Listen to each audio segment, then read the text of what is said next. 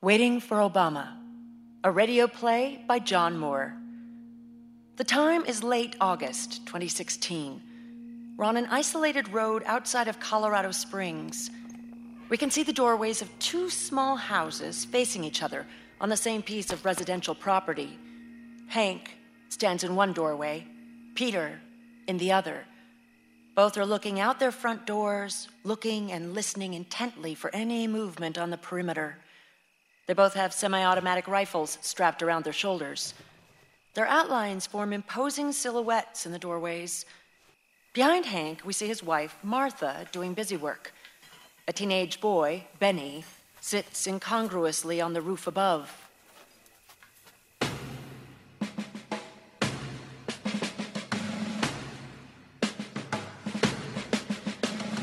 I may never march in the infantry, ride in the cavalry, shoot the artillery. I may never zoom or the enemy, but I'm in the Lord's army.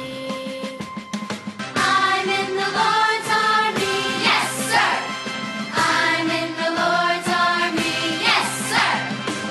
I may never march in the infantry, ride in the cavalry, shoot the artillery.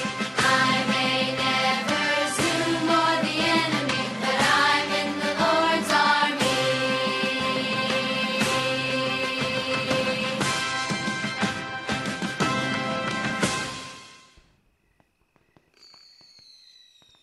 He's coming. The name of our town is Colorado Springs, 70 miles due south of Denver, elevation 6,100 feet. But from where I stand up here on the roof, at about 12. We're known for many things here in Colorado Springs, but the fact that we have a park named America the Beautiful should tell you a lot. We call Fort Carson the best hometown in the Army. About eight miles that way is the Air Force Academy, and deep inside that mountain over there, you'll find NORAD, which oversees air defense for all of North America. As you might imagine, the military accounts for about 40% of the economy here. Colorado Springs offers the most freedom a man can have anywhere in America. That's my grandfather, Hank. He's a fixer. Worked for 34 years at the local college, fixing anything that broke. And I bet I read more books than the senior class combined. Don't forget the Garden of the Gods. Ah, yes, our majestic red rock formations. In 1859, a surveyor came upon it and famously said, This is a place fit for the gods to assemble. I've never been there, but don't forget them. That's my grandmother, Martha. Sweet woman. Her job is mostly Grandpa Hank. Grandpa Hank. Is Pete out tonight? Peter, my father, his son. I can see his shadow. He can hear you, you know. Evening, Pete. Don't talk to me. Fine. I'll have Hillary send you an email. And me? I'm just your average angst ridden 16 year old who ran away to the roof one day. It can get awful loud downstairs.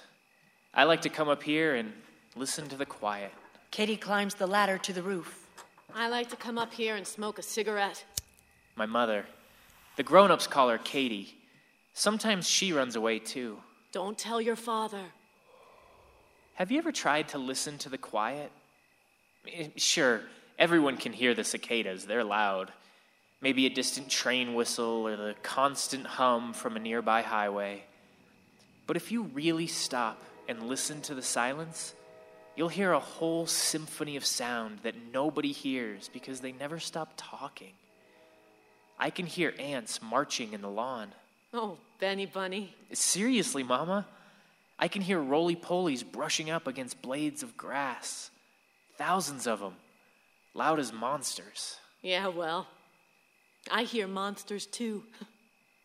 Well, that's enough introductions for now. The sun is beginning to show some streaks of orange in the setting sky, so another night has begun in Colorado Springs. He's coming. Who, dear? Who is coming? You know who? The boogeyman. That isn't a very nice thing to call him, dear.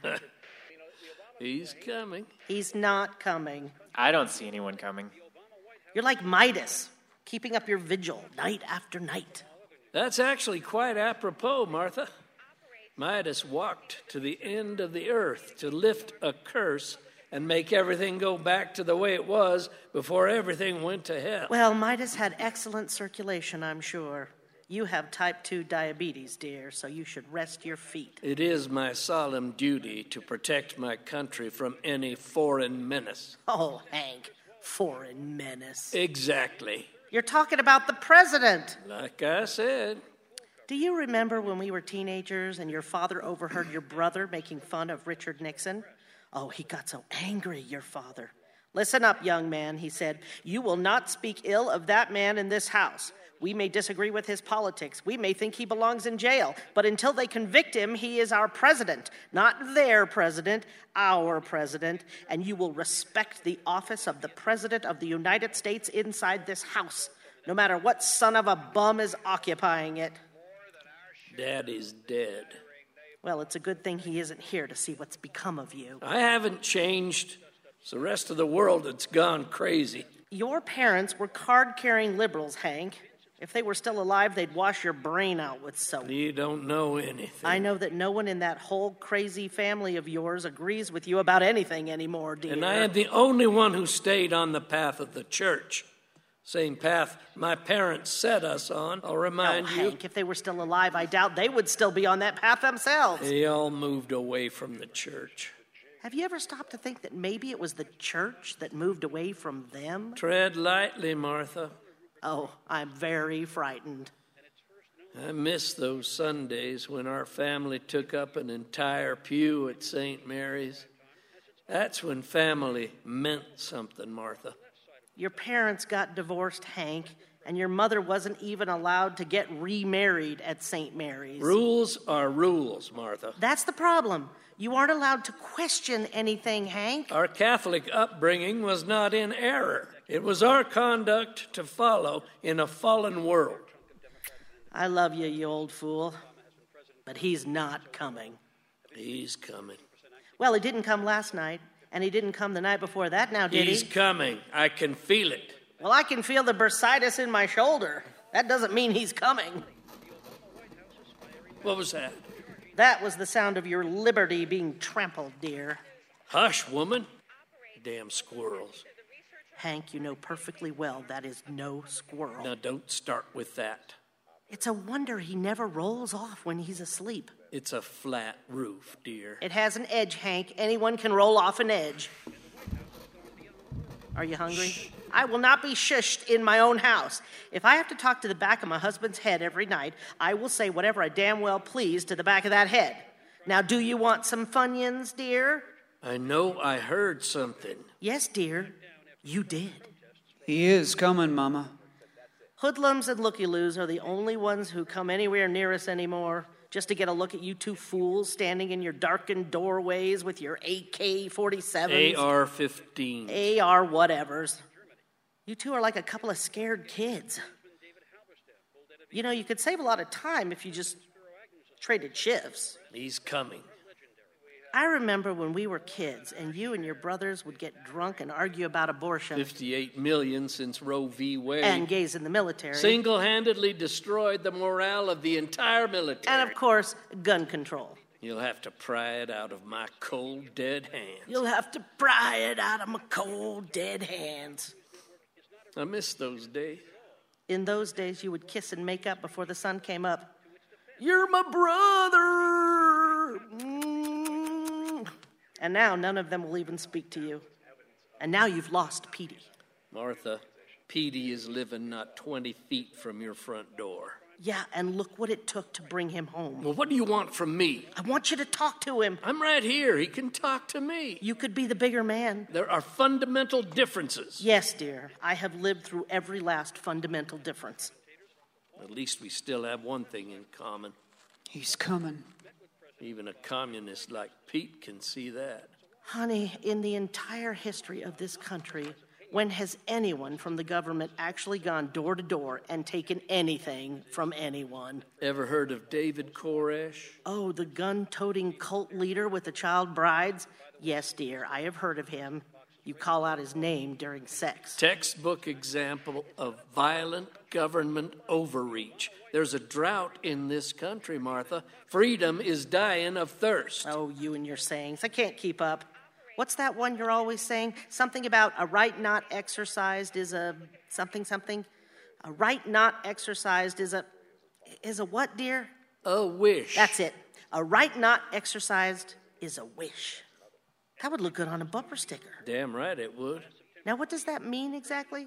You know what it means. No, I really don't. It means a lot of lives have been lost, achieving the God given freedoms that were set down for us by the founding fathers. Every Wait, time. wait. Did the founding fathers give you your freedoms or God? Same thing. Hank, you know perfectly well the United States was not founded as a Christian republic.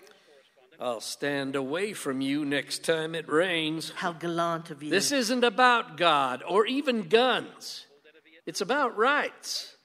And everywhere you look, our rights are being infringed. How, dear? How? Every time you drive through an intersection, Martha, look up and wave. The cops are taking pictures of you. Even when your cell phone is turned off, the phone company knows exactly where you are.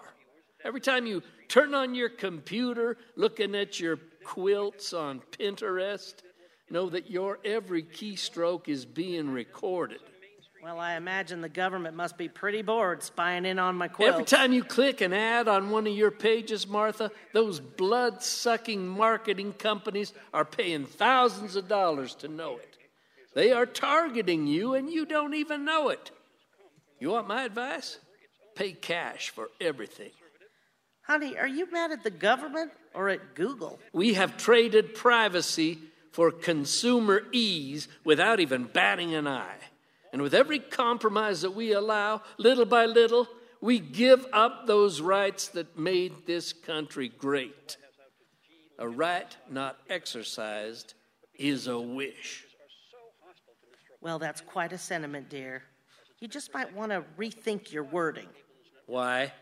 It's just that if you're going to live your life by a slogan, it should be a little more obvious to people, you know, what it means. It's obvious to me. Now, don't be angry with me, Hank, but may I make a suggestion? Like what? How about you must exercise your rights to keep them fit? That's better, right? For a bumper sticker, I mean. I kind of like it. You do? You must exercise your rights to keep them fit. Yes. See what we just did there? We compromised. A modern day miracle. You can keep the slogan. You don't even have to pay me for I it. can't wait to say it to him when he gets here. Not that again. He's coming. Well, Hank, dear, if that man really is coming here to our little hideaway in the woods outside Colorado Springs to reclaim the Bill of Rights from Hank Welby, He is. well, he'd better hurry up because he's running out of time. Benny Bunny? I actually go by Ben. My family still calls me Benny. Well, Benny Bunny, because they say I was a cuddly baby. But I haven't been Benny Bunny for, well, a really long time now. Not since. Jenna, A teenage girl approaches Peter's door carrying a bag of groceries. Peter is startled by her approach. He steps out the door, aiming his gun. Who's that? Katie? i- it's just me, Mr. Welby. Jenna. Jenna? Yes, just delivering your groceries like always. Figured I'd work on the flower bed while I'm here. My wife isn't here right now. It's okay. Your mom already paid for it. That is Jenna, my first love. I fell for her without even leaving this roof. Oh, don't worry. That's just target practice at the local gun range. The action shifts to a gun safety class once attended by Peter and Hank. I want to congratulate you all for taking your first gun safety class. Here at the Silver Bullet Shooting Range, we believe that an armed society is a polite society. Now, before we leave, a quick show of hands. How many of you came here today because you believe President Barack Hussein Obama is coming for your guns? Okay, that's most of you. The informed ones. Now, how many of you are here because you have been the victim of a crime? Yes, and what is your name, sir? Peter. Uh, well, well, Pete. Uh, Petey to my friends. Well, hello then, Petey. You looking for a little revenge? No, I, I just want to protect my family. Well, good. You did the responsible thing by signing up for this safety class. Guns may be our constitutional right, but in the wrong or untrained hands, we are the first to acknowledge that guns are the most dangerous things on earth. Next to Rachel Maddow's big fat mouth. Now, let's leave Miss Maddow out of this. Please, we don't want her anywhere near our business or our guns. I actually like Rachel Maddow. Yeah, yeah. I, I, I think she makes some sense, especially when she's talking about stuff like Wall Street corruption and Benghazi. Well, then, I guess it's Peter. Now, then, before you all leave, let's repeat the fundamental rules of safe gun handling together one last time. First, always keep your gun unloaded until. Ready, to use. Always keep your gun pointed. In a, In a safe, safe direction. And the big one never point your gun at anything you are not willing to. Destroy. exactly. Hank and Peter resumed their vigils in the doorways of their respective houses. Never point your gun at anything you are not willing to destroy. What do you think is the greatest miracle of the human body? I mean, after orgasm, obviously. What's next, though? Is it reason? Empathy? The immune system? I think it's imagination. I wanted Jenna from the first time I saw her. Hey, up there. I couldn't have imagined anyone better. I said, hey, you. Who, me? Who do you think, you little perv? Wait, you can see me? It's hard to miss being stared at by a boy who lives on the roof. I'm sorry, I, I didn't know you could It's see. okay. I kind of like it.